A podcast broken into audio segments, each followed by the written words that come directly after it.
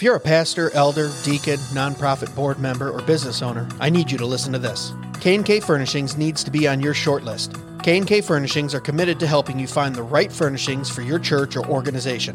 These guys specialize in quality worship seating, welcome centers, cafes, nurseries, classrooms, as well as stage and podium furnishings. Two owners have over 70 years of combined pastoral experience, so not only will every transaction be handled with integrity and professionalism, but they have the experience to provide you with the perfect solutions for your furniture needs, and they absolutely understand your budget constraints and demands. K&K Furnishings are devoted to providing you quality pieces that save you money. They can do this because they don't have the overhead of a brick and mortar store, and they have relationships with over 200 manufacturers nationwide. Look, we all know there's a lot of junk out there. K&K understands that many times bargains aren't true money savers. They end up costing you more in the long run. At K&K, they believe that quality furnishings don't have to be outrageously expensive. And here's the best part. K&K Furnishing sells nationally and can also provide in-person consultations in Michigan, Ohio, and Indiana. If you can't meet in person, they'd be happy to set up a Zoom consultation for you today. So whatever your next project is, whether it's your home office or your church sanctuary, K&K Furnishings is the only place you need to look. Go to www.kkfurnishings.com to see how they can help you or call 567-318-4520. That's www.kkfurnishings.com or call 567-318-4520 or click on the link in the description of this episode. K&K Furnishings, furnishing business, education, worship, and hospitality for the glory of God. Hey guys, before we get into this week's episode, I gotta tell you about Jacob's Supply. Jacob's Supply is the place you gotta go for all of your material needs. These guys bring you construction supplies and appliances for up to 50% off retail price, all brand new. You a home builder? Need some lumber? Jacob's Supply has you covered. You a deacon at your church and you're in charge of that next Narthex floor job? Jacob Supply has got you. Heck, they got COREtec luxury vinyl plank right now for $3.59 a square foot. Go look that stuff up at Lowe's or Home Depot, man. That stuff is selling for 7 to $8 a square foot. That's over 50% off retail. Even if you just have some home projects you're working on, Jacob Supply is the place for you. I just built an outdoor grilling area this spring for that old smoker and grill.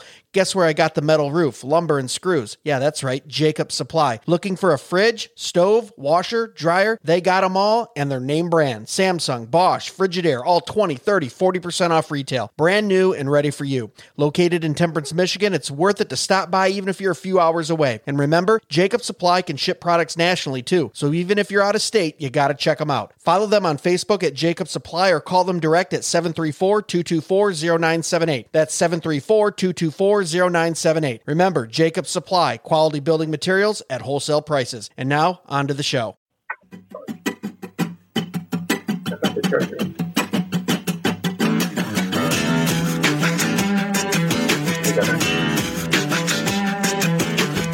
Well, hello everyone. Welcome back to another episode of Dead Men Walking. I'm your host Greg, and to my left I have Jason. Jason, how are you, sir? What's up, brother? How you doing, man? Doing awesome. Yeah, you have a good week. Had an awesome week. I turned 40. Woo! Woo! Happy birthday, brother. Woke up with arthritis and a bad back. Ah. oh, man. Got dad jokes all the time, all day, every day. right. So the big four oh. zero. Dude, it was awesome. Yeah, I had some good times with some friends and hung I think out with I the was there. wife. And yeah, you were there one night. I was and there. We went all seven days of the week, baby. Oh, you did multi night. Yeah, man, I just went after it. Wait a minute. No, I'm So- just joking. I, so I didn't at all. I was in bed at eight o'clock. I'm So not you're- even going to lie. So right you went now. all week, and your Yeah. co-host was Yeah, only yeah. invited to one Yeah, night of the party, Hey, man, I like you, but you know, but only for one night a week. yeah, right. You could take me one time a week. That's it. Two. Hey, tonight, man. most we're, peop- we're on this podcast. Most baby. people tell me that. Oh my gosh! Well, I'm excited tonight because we have uh, some guys on the podcast that I'm excited to have on. Yeah. You know, we. Yep. So here's what happened. We had someone. Uh, we posted a, um, a an audio clip of uh, Abby Johnson, Mm-hmm. I believe it was. She'd been on the podcast. I don't know three four weeks ago, and uh, someone who's a friend of mine on Instagram tagged me and then tagged these guys. Mm-hmm. Um, the Liberator podcast from Free the States. And they said, Hey, what do you think about this kind of one of these things? And actually, the guy who tagged me said, Hey, I used to be in the pro life movement, but not after I really got into it and looked at it. I'm an abolitionist. I went, Well, I, I know it. I think I know what an abolitionist Yeah. is. I've Yeah. heard that word, right? Yeah. I was homeschooled. Mhm. We were Yes, talking were. about that stuff at home. Yeah. You know, The we- I- I- important stuff. They didn't send You me. were talking about the important they stuff. didn't send I was me to in Rome. public school. My kids didn't send my uh, mom and dad didn't send me to Rome. All right, so, uh, but then I started listening to these guys' podcasts. I started uh, checking out their website, and I realized, yeah, I think I think that's the name for me. I just have never called myself that. Mm-hmm. Right. Uh, you know, because obviously we have Luke Pearson on from Red State Yeah. Reform. We've had Durbin on, Jeff Durbin from Apologia Radio. Those guys, Marcus Pittman Marcus and- Pittman, and all yeah, the all abortion the now. And we go, wow, we really line up with them Yep. for what they're doing. Uh, I, you know, we've we put uh, Luke in contact with our leaders here Yep. in Lansing at the Capitol for some of the stuff he does. Mm-hmm. And I thought we should have these guys on uh, and just have uh, you know some bros sitting around talking about a really serious subject, which I think what is uh, podcasting is all about. So I'm excited to have them on. I we have on James, Sam, T. Russell Hunter from Liberator Podcast. Fellas, how are you guys doing? Great. Yeah. Thanks for having us. Oh, Great. yeah. I'll tell you what, give us a little two to three minute intro of what you guys do. Then we're going to jump into some newsy news. Uh, and then after that, we'll get into the meat of the podcast. Yeah. So we are Free the States. We are uh, officially we're a lobbying organization, so we go up to the Capitol and we deliver memos and we show up to committee hearings and all that stuff and do all the all the stuff that lobbyists do. Uh, but I would say like the main our main objective really is waking up the church. So everything we do, whether it's podcasting, articles, showing up to hearings, and live streaming or whatever, it's all about um, helping the church see that this is an issue the church should be dealing with, and that they should be dealing with it in a way that conforms to the way that God's word instructs us um, to, to remove evils from society. Um, and so, yeah, so our project is is abolishing abortion, is encouraging the church to uh, take her rightful place on the front lines of the battle to abolish abortion, and uh, to do so in a way that is honoring to God and, and His word. Amen. And the reason that we are focused on the church, even though we're a legislative lobbying organization, because we're abolitionists. And as abolitionists, we believe that uh, the gospel is the answer to the abortion holocaust. And that goes for the answer for individuals uh, facing the temptation of abortion, but it's also the answer for communities, culture, states. Um, the reason we're called Free the States, you're like, what? Well, okay, why are you called Free the States? Uh, um, our belief is generally that the states in the United States of America possess sovereignty to criminalize abortion within their borders. And if they're not allowed to abolish abortion within their borders, they're not free. So um, the idea would be to free their free the states one by one from their participation in the abortion holocaust, and that requires yes legislation, the enforcement of that legislation, but uh, because this is the United States of America, it's the we the people sort of thing, we have to lobby the culture, lobby the people to support abolition so that a state can sort of extricate themselves from uh, being a part of this uh, massive Holocaust. Awesome. And we're going to get into a little bit about uh, the definition of an abolitionist and things like that. But first, we just want to get into two quick news stories that we came across this week. Jason, what do you think? A little newsy news? Yeah, let's do some newsy Let's news. do it. News, the news, the newsy, newsy news, the news, the news, the news, and news, and news, news. We got some news. Beautiful. I was just dancing like Mick Jagger. Sorry. Oh, beautiful. uh, anyway, So what do we got here there, we go. Jay? So, Greg, I didn't know if you knew about this, but Arizona Education Department encourages talking to babies about racism. Oh, babies. Yeah, babies now. Says three month olds can be racist. I didn't know if you knew that or not. Wait a minute. What? Yeah, so check this out. The Arizona Department of Education has purportedly created an equity toolkit that teaches parents how children as young as three months can develop racial bias and encourages parents and teachers to talk to young children about race. And uh, yeah, so here we are, uh, 2021. You know what I say to that? Three months, three months old. Yeah. Shut up. No, kidding. No, that's not the Christian response. How dare we? I mean, this is yeah. This is getting insane. Insane. I know when we uh, Insane. when we went over uh, White Fragility, the book by gosh, I already That forgot. sounds like that total depravity. Yeah. Talk about total depravity. Absolutely, brothers. Because I mean, here, I mean, such an agenda being pushed down people's throats, and not only that, but the total depravity, like uh, like James just said. Uh, I mean, we're saying three three months old. Three months old. to Yeah. talk about racism. I ha- I have a baby. Yeah. and uh, yeah, she uh, she's a very nice little, very nice little girl. She's a very nice little Yeah. little baby. Absolutely. And uh, yeah, there's there's nothing inside of her that is anything like that Yeah. whatsoever. Now I absolutely now look at. I'm not saying we're not depraved from the minute we're born. Right, right. Exactly. But Yeah, the yeah. fact that Agreed, they here's the thing. Here's the thing that they they want you know the the Black Lives Movement, the cultural Marxists, the um you know the the equal for all, Mm-hmm. not in stature, but you know in uh playing field and all that. That is an agenda that they're trying to get from birth. Yeah. I mean that really is. Yeah. It's the same thing with public schools to indoctrinate from birth and. How can you even talk to a three month old about I, I have no idea, I but mean- they have a toolkit. They have a toolkit, so we might like- need to get one of those. Like, and you don't see like what vanilla ice cream, only yeah. chocolate ice cream. no.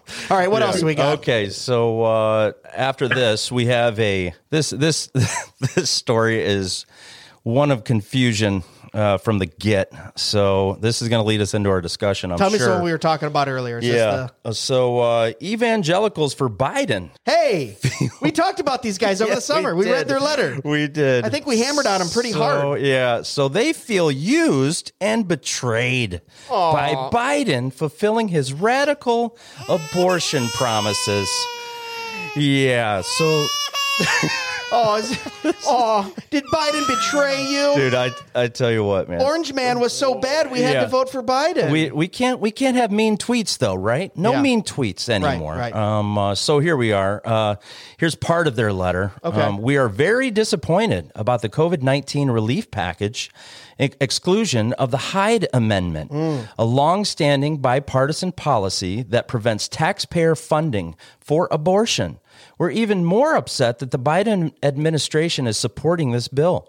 As pro-life leaders in the en- evangelical community, yeah, they, they just said the pro-life. Sorry, guest just cringed. Our guest just cringed for sure. No, th- I no, am that- reading- people are pro-lifers. Those Yeah, yeah, people exactly. Christians. They're not right, right, right. Yeah. So we publicly, Pro-lifers, yes. yeah, right. So they're saying we publicly supported President Biden's candidacy with the understanding that there would be an engagement with us on the issue of abortion. he didn't include us. Oh Boo-hoo. man, and particularly the Hyde Amendment. We feel used and betrayed and have no intention of simply watching these kinds of efforts happen from the sidelines. Oh, thank you so much. Oh my gosh! Please, everyone listening, go back to our podcast. And when was it? July, Uh, August, yeah. when we talked about this. Exactly. And you and I said the exact same thing. We said, "Look, at there's you. You guys are complete idiots if you think that Biden or that what whoever's running Yeah, that yeah. administration cares at all At what all. you think about uh, equality or uh, Right. the state of Christianhood or Yeah. a biblical worldview. The the first minute they get to do what their depraved minds want to do, they're going to do it. Yep. And now, And here we are. They're writing a harshly Yeah, written yeah. letter to the president. How dare you? I know. James, Sam, T. Russell, what do you guys think about that? Yeah, it's kind of a hard one to be shocked by. Um, Right. Yeah. Well, I mean, I, the, the thing is, is that uh, we don't really care about the Hyde Amendment. It's not something that, like, losing bothers us. We think that it's pretty much weak sauce. You know, Mm. hey, the response of the pro-life movement in America and pro-life presidents, even whenever they have all the congressional power and the Supreme Court, is to defund abortion overseas. I mean, it's it's such a weak, ineffective thing that you know losing it. I'm like, well, uh, it was it was always this sort of thing that pro-lifers like bandy about during presidential election season. Like, we've got to elect this president, so he'll uphold the Hyde Amendment. Well, it's like, well, no, we should elect a president who should criminalize abortion. Right. Um, and when these pro-life presidents, you know, campaign as pro-lifers and pass something like the Hyde Amendment, and everyone celebrates them, they're channeling all that energy and support that would go for backing a president who would allow states to uh, criminalize abortion. Instead, they celebrate a president for just upholding the Hyde Amendment. So, Mm. It's a very similar issue to the uh, funding issue because pro-lifers put a, a lot of their effort into getting a national uh, ban on funding for Planned Parenthood. Um, I think that you know when we when we put our effort into that sort of thing, it actually deadens your conscience towards abortion. It makes it so yes, have a Holocaust, but don't do it with my money. Mm. You know that's Right. sort of what the call turns into. Um, so things like that, protecting the Hyde Amendment or putting all of our effort into trying to get defunding, it makes it something where it becomes very deadening to the souls of, our, of, a, of the country because we're actually tolerating and participating in the murder of children. We're saying yes, murder children. Don't do it with our money. Uh, keep it out of the budget. I think. Mm. and congratulating them actually as though they've done something good Yep. when what they've done is far less than what they ought to do as a at a minimum level as governing authorities. Mm. It's like we we say that we're pro life and that we believe in the sanctity and dignity of life. So the president can stand up in front of a bunch of March for Life people and say that children are made in, in the image of God and they can all class the most pro life president ever. Um, yet the length to which he goes is just to keep his own wallet or the wallets of his people clean. It's like, yeah, something's something screwy here, way Right. less than what we want, and what we could get if we would stop supporting um, these lesser measures. Mm. And with all that said, obviously that's you know that stuff like the Hyde Amendment and defunding Planned Parenthood isn't at all what we're going for, or what we're um, something that we would we would care all that much about. But it is it is there is something pretty amazing about about pro-lifers for Biden being somehow shocked or or pretending to be shocked. I don't, I don't know whether they're actually shocked or if they're just pretending to be shocked. Right. Because I don't know how anyone who is keep the evangelical Yeah. card all while supporting. I would have Yeah. thought they would have been like yeah uh, not pro-lifers, like they would have just been calling themselves evangelicals, but they weren't even really evangelicals. Right. I didn't know the evangelicals for Biden were like actually evangelicals. Yeah. professor of Fuller Seminary, I think, um, which may have been where Greg McCortney went, but uh, Greg McCortney is the guy who, who uh, killed our bills here in Oklahoma. Okay. So yeah, it's, I mean, sorry for the multi-level response. It's just kind of like one of these things where it's like, are we shocked? Do we care? Yeah. It's kind of like, yeah, we do, but uh, we don't. We don't. I mean, what might be shocking to some of your hearers is that um, regardless of whether you have a Republican pro-lifer in the White House or a liberal Democrat, and regardless of the Hyde Amendment and all that kind of stuff, a million babies are murdered every year in the United States of America, and the stats don't change whether you have a Republican or a Democrat. Right. Every time you vote for a pro life Republican or a pro choice Democrat, abortion remains legal. It's just you've got someone with a moral opinion of being pro life in the White House, but it has no effect on anything. And, and part of it too is that the, the whole philosophy is to get enough Republican presidents, they'll get enough Republican appointed justices to the Supreme Court, and eventually we'll be able to overturn Roe v. Wade. And that's the only way that we're going to be able to abolish abortion. The problem is back in 1992, we had the perfect court setting. We had eight Republican appointed justices and one pro-life Democrat who was the one who voted against Roe v. Wade in the first place. And now, and at, even at that point, they doubled down on Roe v. Wade. Um, so the best possible situation that we could have had, using the presidency and using the Supreme Court justices as you know appointees, we still failed.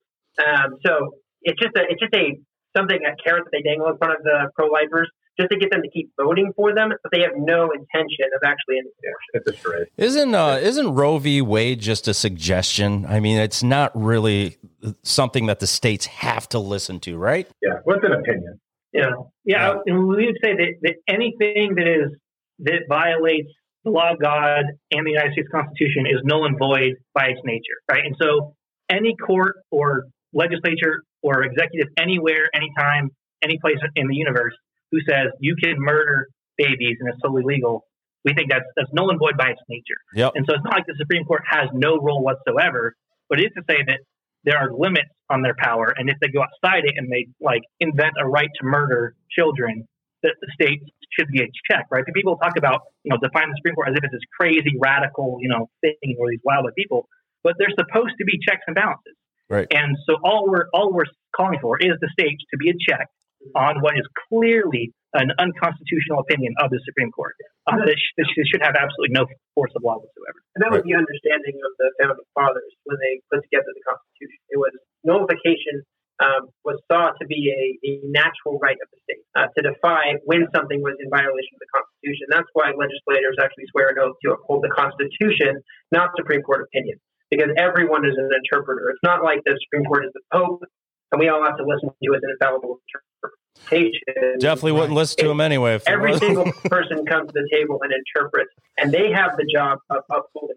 Yeah. yeah. yeah. yeah. I mean, on the Pope, we just we have two reasons to make that ruling. States look at it and they go, "Well, that's your opinion, but here in our state, we're going to sell marijuana," Mhm. and they just do it.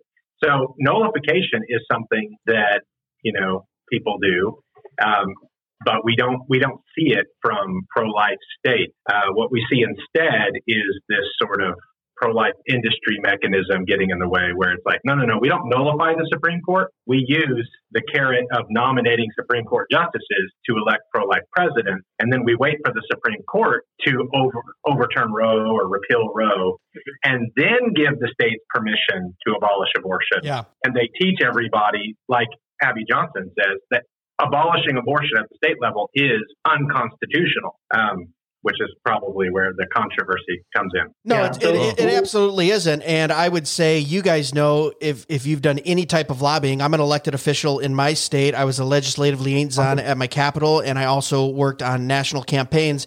The pro life subject is merely used for political gain. Every single Republican and Democrat, uh, Libertarian, Independent, I haven't, I've met very few elected officials on national tickets that don't use uh, the subject of abortion and the pro life movement either for or against to either raise money, punt the ball down the field, uh, move the goalposts a little bit longer to stay in office a little bit longer. I mean, you guys know how this works.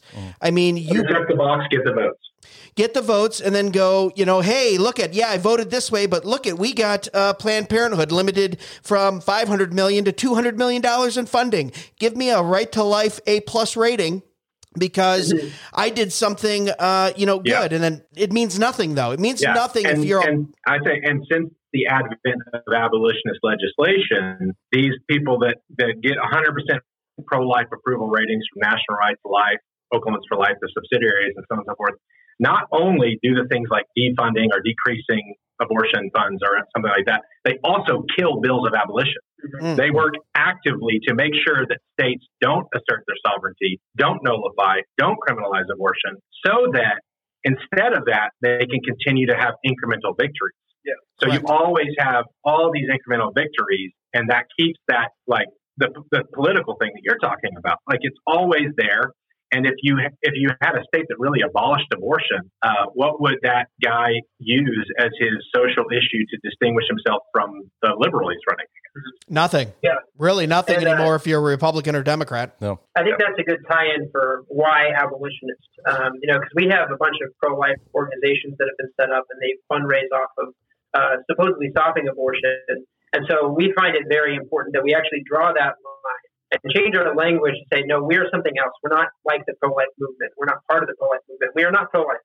We're abolitionists uh, because ultimately, you know, we can't have a, this kind of adversarial type of relationship with the pro-lifers and put ourselves underneath that same camp. Um, we think that we need to shift the paradigm to Yeah. no longer be pro-life and to be abolitionists instead, Yeah. and get the state legislature to understand that because they may not like our ideas, but they understand both. And if we can shift the voters to identifying with abolitionists and knowing what that means, then the legislators are going to have to change their behavior. We're seeing that now. Uh, we've actually had two um, two legislators who have been elected completely on abolitionist platforms, and they won with flying colors. It was uh, it was really crushing. Oh, yeah, that's as, awesome. as, an, as an example of what they were talking about, so there were we had a bunch of abolitionists run for the state legislature here in Oklahoma the last time around, last November, um, and, and in the primaries last June. And what what we saw was that National Right to Life and Oklahomans for Life made a special point of campaigning for the pro-life Republicans who were facing challenges from abolitionists. Because they knew the abolitionists would put Oh, wow. forward bills to criminalize abortion, Yeah. and those bills would inevitably make their defunding bills look weak. Yeah, And so, and so, one of the things they were they were talking about is, you know, they were saying Greg McCortney is 100% pro-life, and then you know, Na- National Right to Life approved, Oklahomans for Life approved, um, and yeah. So just back to what Sam was saying, you can't like out pro-life like National Right to Life. You know, you you've got to just kind of draw a line and say, okay, you guys have that, we are abolitionists, and you draw that line of demarcation so that people are able to tell. Here are the abolitionist candidates. Here are the pro-life candidates. Yeah. Here are the abolition bills. Here are the pro-life bills here's abolition ideas, pro-life ideas. You've got to draw that line so that people know who to pull the lever for when it comes time, so people know who to which which bills to support when it comes time to support bills and stuff. And it's not infighting. That's the people always talk about like abolitionists as, as though we're causing infighting. It's not infighting. we're on the opposite side. Like Yeah. the pro-life movement and the pro-choice choice movement believe that, that whatever the Supreme Court says is law. And it- maybe we like disagree with them. That's a different side. Correct. to some listeners who you know might not be familiar with the with the divide here, it might sound a little bit callous of of us. Me and James are both in the pro life movement. I was in the pro life movement for five years. I worked full time as a pro lifer. Um, my when I became an abolitionist, my former boss uh, told me that he saw abolitionists as the enemy and uh, cancer, and so um, it's very clear what the pro-life movement thinks of abolitionists. Guilty as charged. Um, and then my my, my former colleague Austin Bible, he actually got fired from that organization for attending an abolitionist conference. So the animosity, uh, as far as like who's willing to talk, we're willing to talk to them. They're not willing to talk to us. They stopped engaging us because they don't like our ideas. It's not about whether abolitionists are mean or anything like that. Because a lot of people say that, um, but they just don't like our ideas. Like James is one of the nicest abolitionists you'll ever meet. He engages with people, and they just shut down when they hear, "Oh, you're saying that it's wrong to say that it's okay to kill babies in these circumstances with my legislation?" Yeah, that's that's what we believe. We think it's wrong to write legislation that is iniquitous. It is saying to the legislature and to the people, "You can kill babies as long as you do A, B." We think that's wrong. So we- Right. I wouldn't say that to someone. And it's even more of a massive platform when I blast that out to everybody by saying, "Here's a bill that says how you kill." Yeah. Yeah. So just to backtrack real quick, and then we'll get into the next question. So everyone, li- for everyone listening, uh, uh, James, Sam, or T. Russell, what is your definition of abolitionist? Then, what's the simple one or two sentence definition that someone can take away with them? I'd say uh, someone who works for the, the total and immediate abolition of abortion uh, for the glory of Jesus Christ and by the power of his word and spirit. Awesome. There you go. And Yeah. we're con- and, and legislatively speaking, we're just trying to get the laws against murder to be equally applied to all people. So if you say, what is an abolitionist seeking? Not necessarily to reduce abortion numbers by regulation, but to take the laws that are presently against murder for born people and apply them equally to unborn people. So it's Yeah. full Right. equal treatment under the law, no partiality, nothing that makes any fatherless child prey. And so, yes, that's uh, Yeah, that's I've- quite a dividing line, actually. I've always wondered about that. I mean, whenever a, a woman that is pregnant um, is shot or killed or whatever, and it's a double homicide, you know, that when she's pregnant, I mean, like what, you know, how, how can that even get through the court system where, you know, that that's, that's what that is. That is murder right there. like Sure. you, you Two see, lives. yeah, Yeah. yeah, two lives right Because- there. You because know? mothers in America have been given the positive right to terminate their babies in the womb. And this is Yeah. another defining line right here, too, because the pro life movement and the pro choice movement both believe that women and men who commit abortion should not be criminalized for that act. They should have immunity. Abolitionists believe in equal protection. So we think that anyone involved in the murder of a child should be punished. right. Um, and that's because ultimately it's because we're not showing partiality towards people who are murdering. So a lot of people will say that's because we're being cruel to women or something like that. But ultimately, the pro life movement has a very low view of women. They're not looking at them as moral agents who can understand that when they're pregnant, they have a baby inside of them. And ultimately, abortion is the ultimate act, the ultimate anti gospel act. It is saying, instead of Jesus Christ coming and living and, and dying for my sins and taking them away from me willingly, it's the baby must die for my sins. And they are the ones who are going to put, give the ultimate sacrifice. It's you sacrifice for me, and I'm going to force you to do it, um, not Christ came and, and sacrificed himself. Um, so it totally turns the gospel on its head, and it is really one of the most evil things that, that could have possibly Right. happen. Yeah, yeah, I was going to say, as an example uh, of what you were talking about, in here in Oklahoma, uh, like like the state the state murder codes, it says uh, uh, like homicide is the killing of one human being, the intentional killing of one human being by another. This includes an unborn child, Mhm. and then that's and that's part part B, and then part C says except for illegal abortion. so you you you you can't Wow. kill a child in any situation. But if, if you're the mother taking a child to an abortionist, then yeah, you, then And that is that's in the murder codes across the state. Wow. Like you basically see no one they're not actually as delusional and stupid as they pretend. They all go, Yes, we know that it's killing a preborn human being in the womb, but Roe v. Wade ruled that within the right of privacy, mothers have the right to do this. And so abolitionists are like, no, they don't have the right to do this. Preborn children have the right to life, mm-hmm. and nobody in America has a special murder privilege. Yeah. And so when we write the language or we support bills or projects or ideas, it's specifically to challenge that Correct. right. Well, there's so much constitutionality going on there too. Even if you want to argue within that, obviously we would argue from a biblical worldview as presuppositionalist, but we would also say you can even you can even argue uh, constitutionally. You mentioned uh, before T. Russell too, like the w- women have been giving a positive right to murder, and it's actually canceling out the negative right the government has to protect the the pursuit of happiness, the right to life, Yeah. and all those things mentioned in the general general welfare clause of the Constitution. So you see this weird constitutional thing going on where we we have s- people, and then even the Fourteenth Amendment. Oh my gosh, the state sovereignty. We're we're all sucking off the federal government's teat. So you know these states are so they give up all these rights and freedoms, and instead we can legalize marijuana in multiple states and override a class one federal scheduled drug. Right? Uh-huh. We we don't care mm-hmm. for marijuana that the federal government says it's not okay, but for abortion, a lot of these state legislatures say no, but we can't because we have Roe versus Wade, and I think it goes back Roe v. Wade. I think it goes back to falling back on incremental, you know, wins for the politician. I mean, I work around politicians all day. I, kn- you guys do too. You know how they think, and how is that helping the pro-life movement at all? So I would say, as Christ followers, like, how do we? Let, let's say you have a listener right now, and they go, "What are you talking about? I'm in the pro-life movement. I'm I'm on the sidewalk, or I'm at a pregnancy center. I'm trying to help moms. I'm trying to help babies." Who are these abolitionist guys coming in and saying, you know, what I'm doing is wrong? Like, what do you say to them who maybe, I don't want to use the word brainwash, maybe that's a strong word, maybe it isn't, Well, but, but someone who's been in that and goes, well, why should I look at it this way? indoctrinated. Indoctrinated. Is there a biblical worldview for Yeah, yeah. So I think that one thing that we do need to state is the regular pro-life person that's just out there, like they just grew up, they're Christian, they're trying to love their neighbors as themselves, including their preborn neighbors, and they've never heard of any of this stuff. They don't really know what the pro-life leaders, lobbyists, politicians, you know, presidents, they don't know exactly what they believe or what they actually do. They just know it is being sold to them. And so they think that the pro-life establishment is seeking to abolish abortion. Mm. They like have this thought. Um, so we're not trying to be sort of um, dismissive of people with good motives taking good actions to love their preborn neighbors. Now that being said, a lot of them, because of indoctrination, do kind of hold some of those pro-life ideas as they come from top down.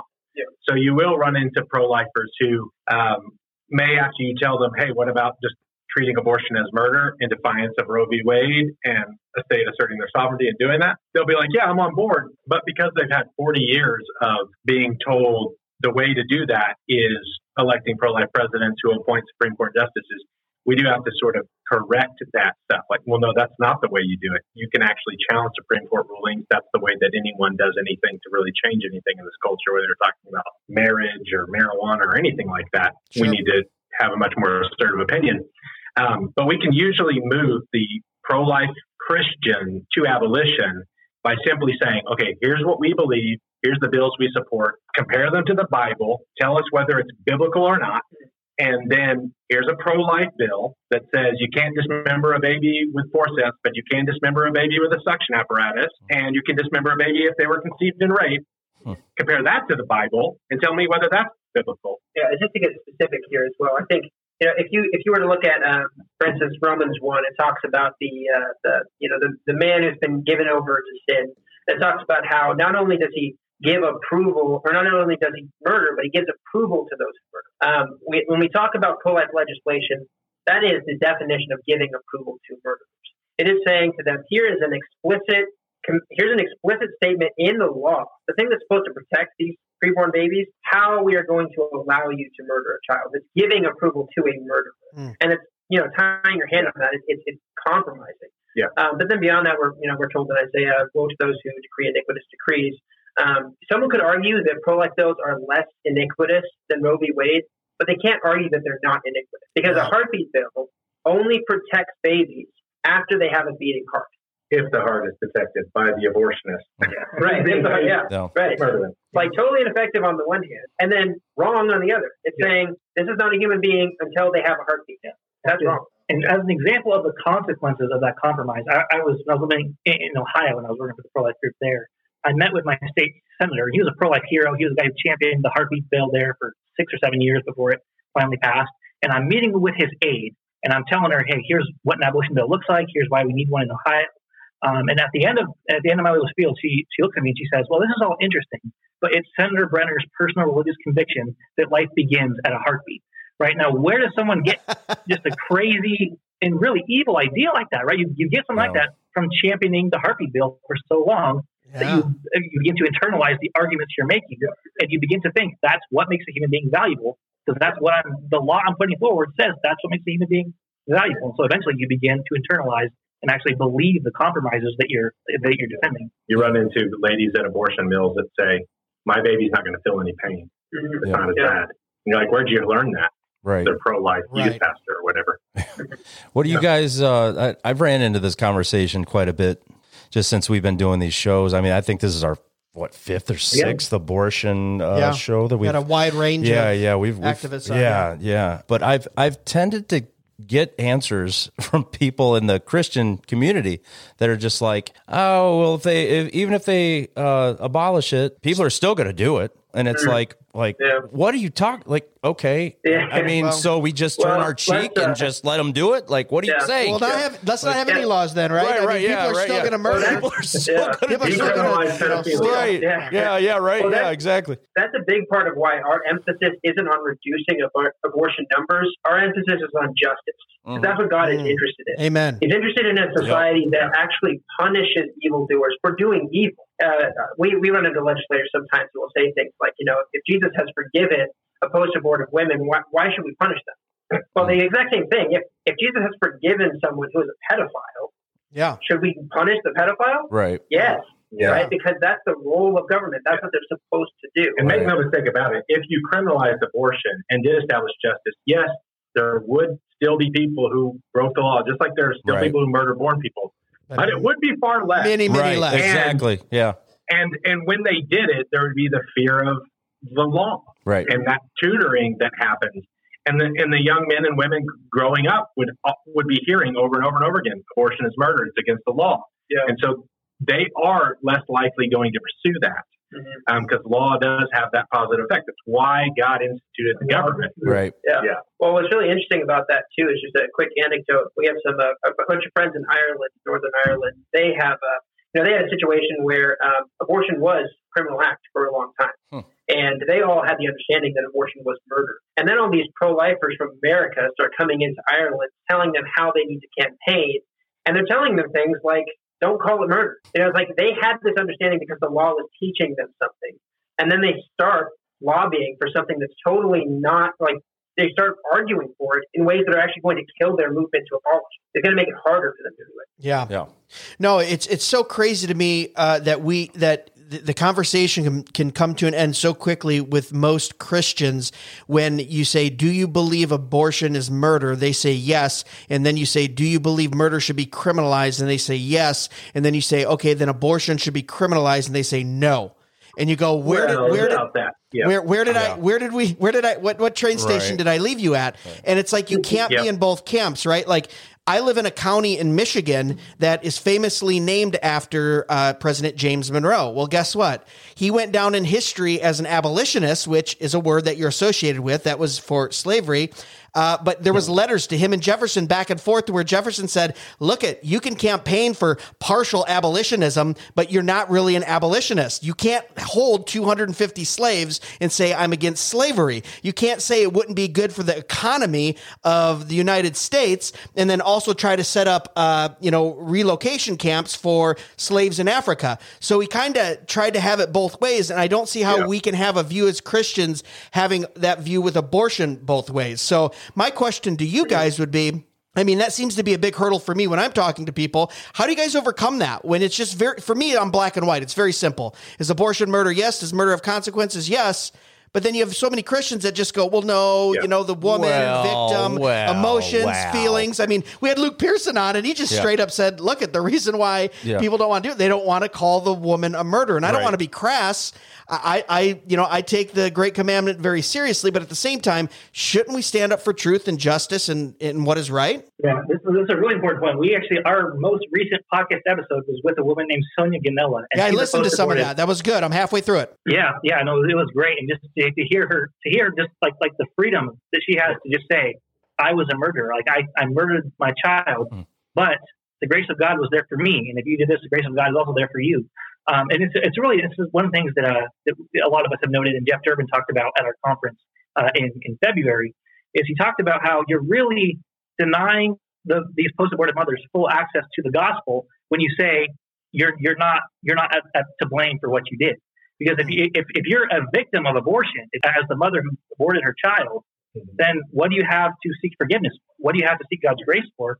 Now, internally, that mother really knows she did something wrong. She knows she's sinned. But you got all these people coming and saying, "No, you know, you're a victim. You're a victim," and so they're not gonna they're not gonna have that that impulse to go and seek the grace of God. They're not going to actually find true healing, true redemption that, that women like like Sonia have found. Um, and so it really is just it's, it's telling them they don't need the gospel when they really really do more than anything else in the world. Yeah. Um, so it's really it's not even a loving thing, it's an unloving thing in the name of love. It's an evil thing to do. Yeah. Yeah. a pastor friend of mine, he actually had a, a saying that he would say to other pastors, but it applies to all Christians. He would say that there's two implications for not preaching the gospel, or for not preaching uh, about abortion to post aborted women. And it's, uh, one, they're either going to get the impression that um, their sin is too significant, insignificant to to mention, or it's so bad that they couldn't be forgiven for it. Mm. Uh, just in our own lives, what that is, it's like after you've confessed it, it's gone. Like you've, you've put it on the cross, it's Right. nailed there, and it's dead. There's nothing, there's nothing, there's no effect it has on you anymore. Um, and so Sonia, we saw that with her. She was, a, she's a joyful woman. I, I would recommend you guys, uh, any listeners to this podcast, check out that one. Um, really good episode on this topic because she speaks to someone who actually, when she was advocating for abolition, she was thinking, I thought that I was going to get punished retroactively Yeah. for this.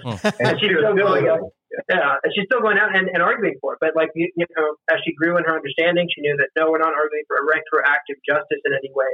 But she was still someone who was willing to take that punishment if it meant protecting babies from being murdered. Yeah. Awesome. And you will, and you will find in the pro-life movement um, women who are still laboring. They've got like this sort of like works-based um, theology, and they're like they regret their abortions. They think that they were victims. They they run around the country talking about their abortion and how they found healing and stuff, but they haven't called it murder. They haven't confessed it. They haven't laid it at the foot of the cross, and so they're still sort of like burdened by it.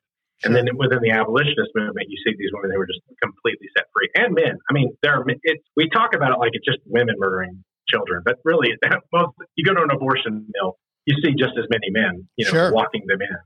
Um, Yeah. But there's just so many in our culture who need to be told. It sounds harsh, but they need to be told, and our nation needs to be told that we are a murderous nation and we are filled with murderers, that our hands are full of blood, and we have to repent. And repentance is going the complete opposite direction. And so that whole thing, whenever you remove the call, this is murder, this is sin, we must repent, um, the judgment of God against this is is great. Um, when you remove that whole thing, it just messes up everything legislatively and messes it up, you know, logically, but also leaves all these people dead in their sins.